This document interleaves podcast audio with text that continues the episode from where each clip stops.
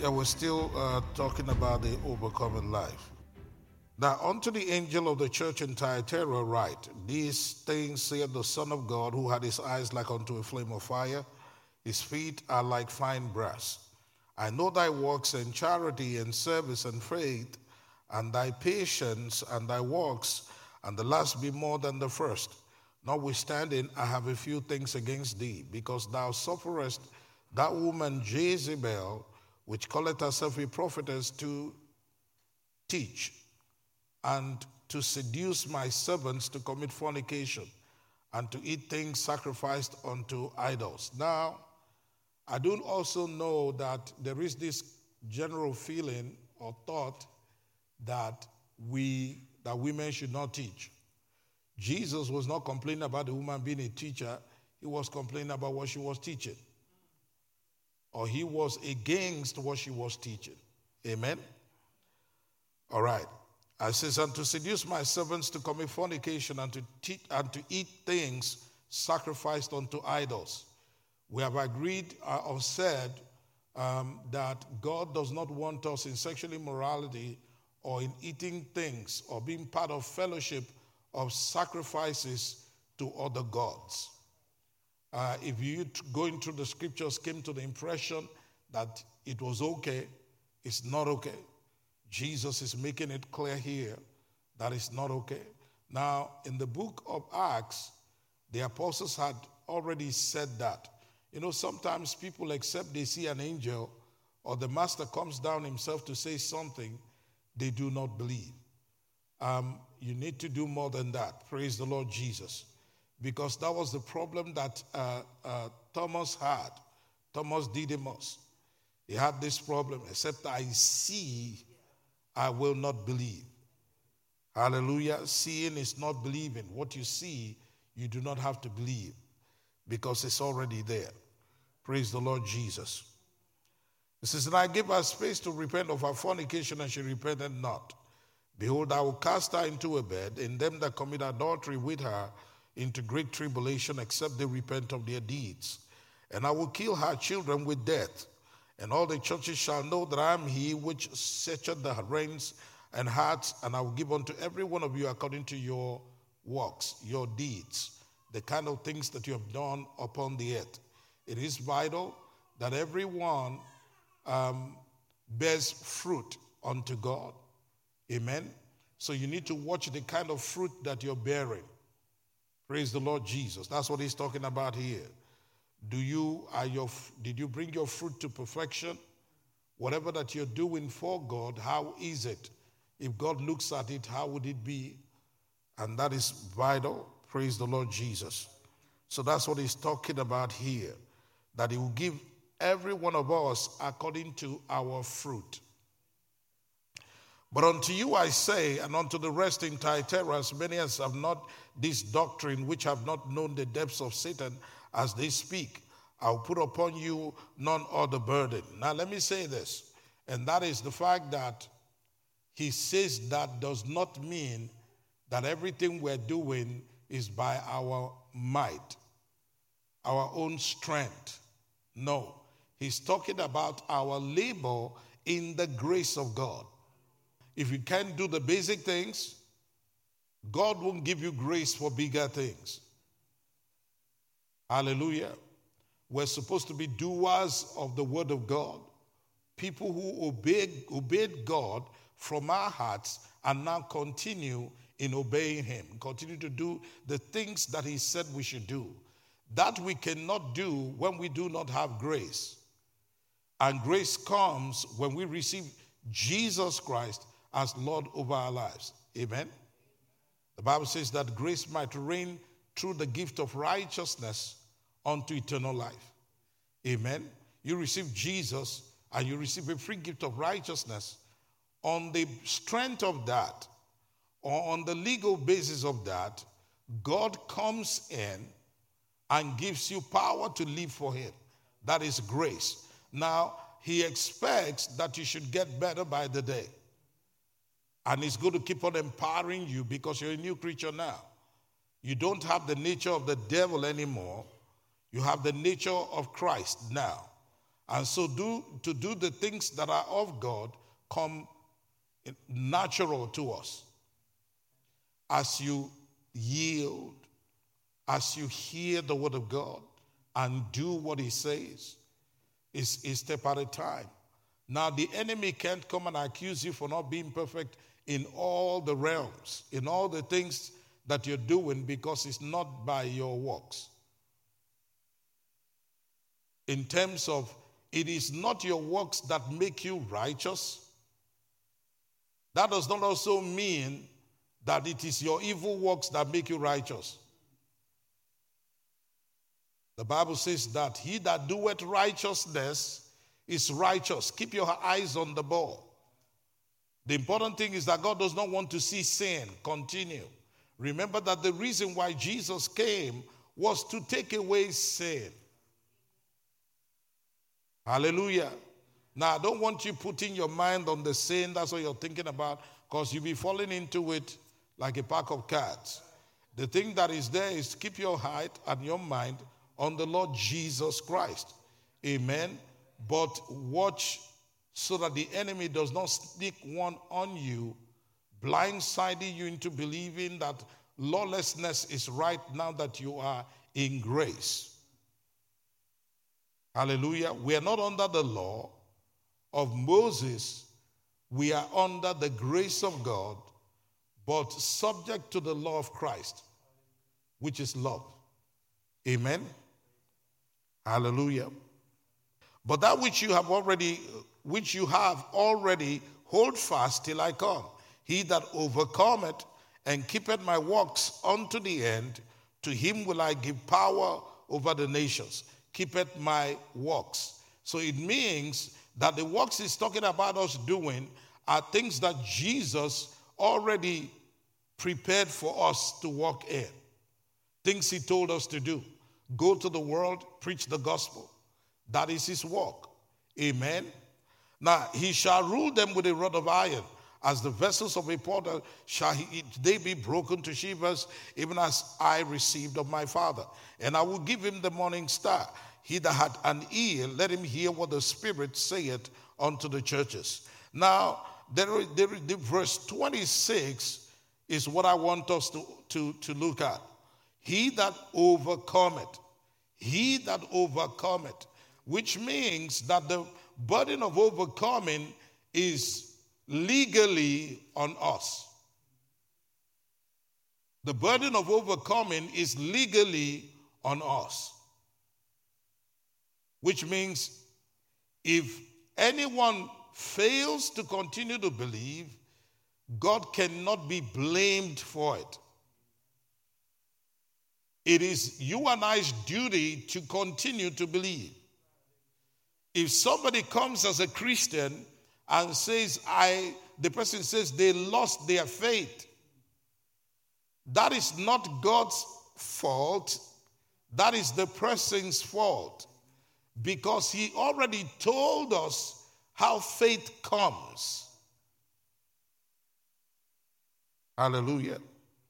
Romans chapter 10. Verse 12 says, For whosoever shall call upon the name of the Lord shall be saved. How then shall they call on him in whom they have not believed? How shall they believe in him of whom they have not heard? How shall they hear without a preacher?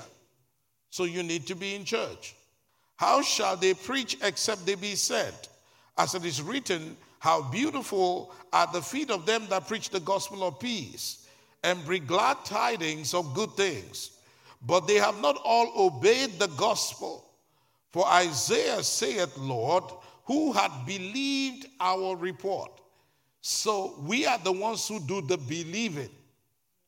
God speaks his word, it is us who do the believing. Glory be to God so that you don't blame anyone but take full responsibility for, the, for your actions, for the things, the outcome of your life. The reason is because God has given us all things which pertain unto life and godliness. Hallelujah. So let's keep reading now. Verse 17. So then, faith cometh by hearing, and hearing by the word of God. Faith cometh by hearing, and hearing by the word of God. So if you stop hearing the word of God, you will stop believing, and your faith will fail. Hallelujah. And you need to read the Word of God, study. We've talked about that, right? Study to show yourself approved unto God, a workman that had no need to be ashamed, rightly dividing the word of truth. Praise the Lord. Now, Jude chapter 1, verse 3. It says, Beloved, when I gave all diligence to write unto you, verse 3 is what I'm reading, chapter 1, verse 3. It says, Write unto you of the common salvation, our collective salvation. That's what he's saying. It was needful for me to write unto you and exhort you that you that ye should earnestly contend for the faith which was once delivered unto the saints. You're not supposed to let it go, you're supposed to fight for it. Hallelujah. If somebody wants to steal your faith, you say, You cannot do it. I will keep my faith in Christ. Hallelujah. This is what God expects us expects should be our attitude. Not to fall over and say the devil's after me all day, so you follow. No. You're supposed to say, not on your on your he's dead, not on your death. I will stop you in the name of Jesus. Get out of my life or out of my way. Amen. And he gave us necessary tools to be able to do this. Now, people don't like this kind of Christianity. They like to just sit down, play dead, and let God do everything. God warm my tea in the morning. God brush my teeth in the morning. I give me a bath in the morning. You know, I'm always depending on you. You're, you're my everything. No, you, you're, you're, you're mixing it up. Hallelujah. We're supposed to fight. We're supposed to fight. Once the promise that God gave us is still outstanding, the believer is supposed to fight. We're not supposed to just sit down and play dead. No. If everything is going wrong around you, you stand up and fight. Hallelujah. But what kind of fight are we supposed to fight? The good fight of faith. You can't just, you know, you go the, the, to the doctor and they give you a list of diseases. This is what is wrong with you. And then you come home dejected. And then you are telling God, God, they said that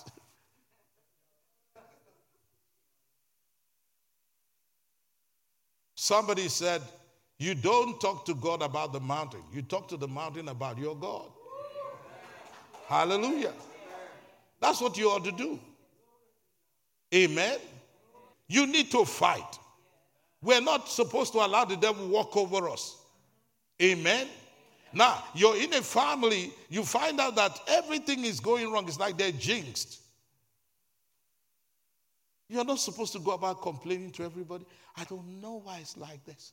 You see, everybody seems to have a good deal except you. What are you telling? Contend earnestly for the faith which has once and for all been delivered unto the saints.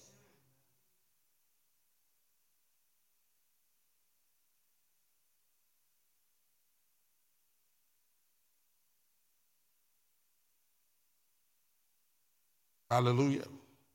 In James chapter 4, verse 7, the Bible says, Submit yourselves therefore to God, resist the devil.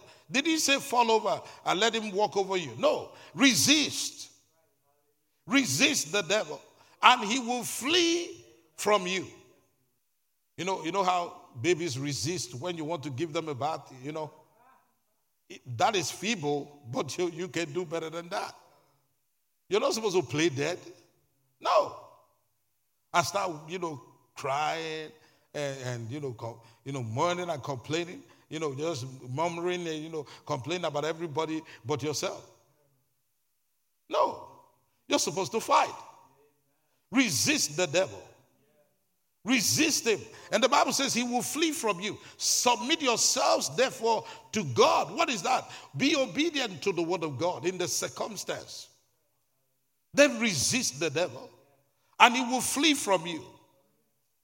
This says, Draw nigh to God, and he will draw nigh unto you. Cleanse your hands, ye sinners. Purify your hearts, ye double minded. So we submit ourselves to God.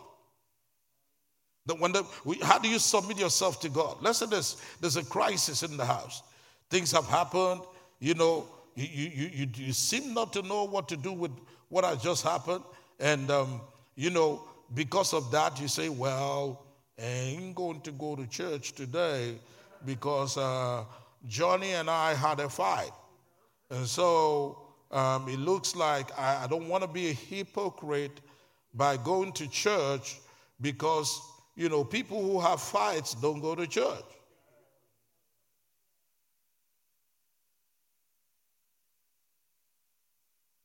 That's playing dead. You have just done exactly what the devil wanted you to do. You just played into his hands. He brought the fight to discourage you. But what do you do?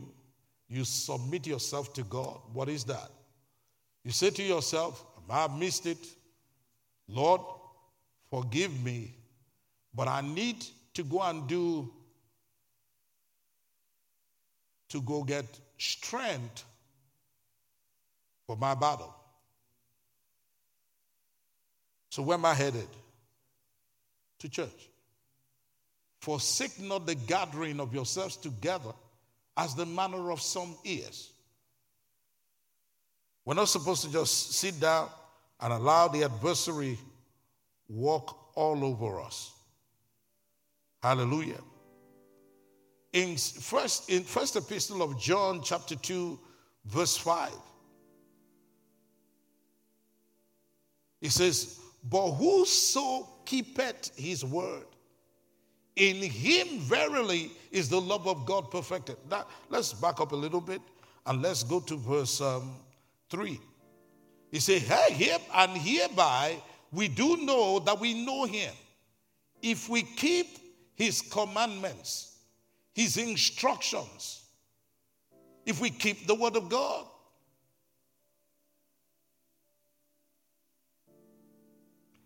He that saith, I know him, and keepeth not his commandments, is a liar. The truth is not in him. But whoso keepeth his word, in him verily is the love of God perfected. But whoso keepeth his word, verily, in him verily is the love of God perfected. So it's by doing God's word that his love is perfected in us. And perfect love casted out fear. The Lord says, Do not forsake the gathering of ourselves at the manner of some is. So you say, I'm going to be in church. Why are you going to Why are you always going to church all the time? You don't have other things to do and all of that. In your heart, you're listening to the word. That person does not know what you're talking, what you're thinking about. You're not coming because of how you feel. You're coming because you are a doer of the word. Hallelujah.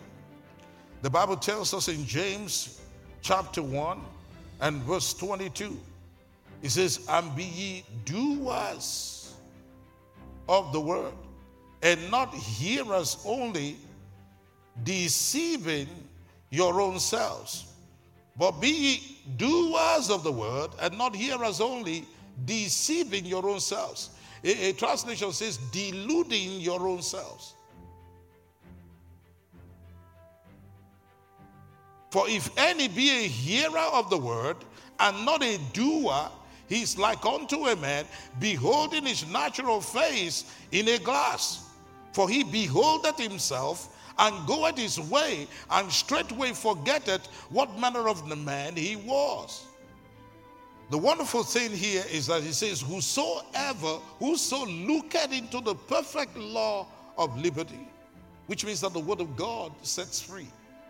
That's the law of free men. And continueth therein, he being not a forgetful hearer, but a doer of the work, this man shall be blessed in his deed. So if the things that I'm doing are not working, I need to find out we I'm missing it with God. What instruction of the Word of God am I not, am I missing out?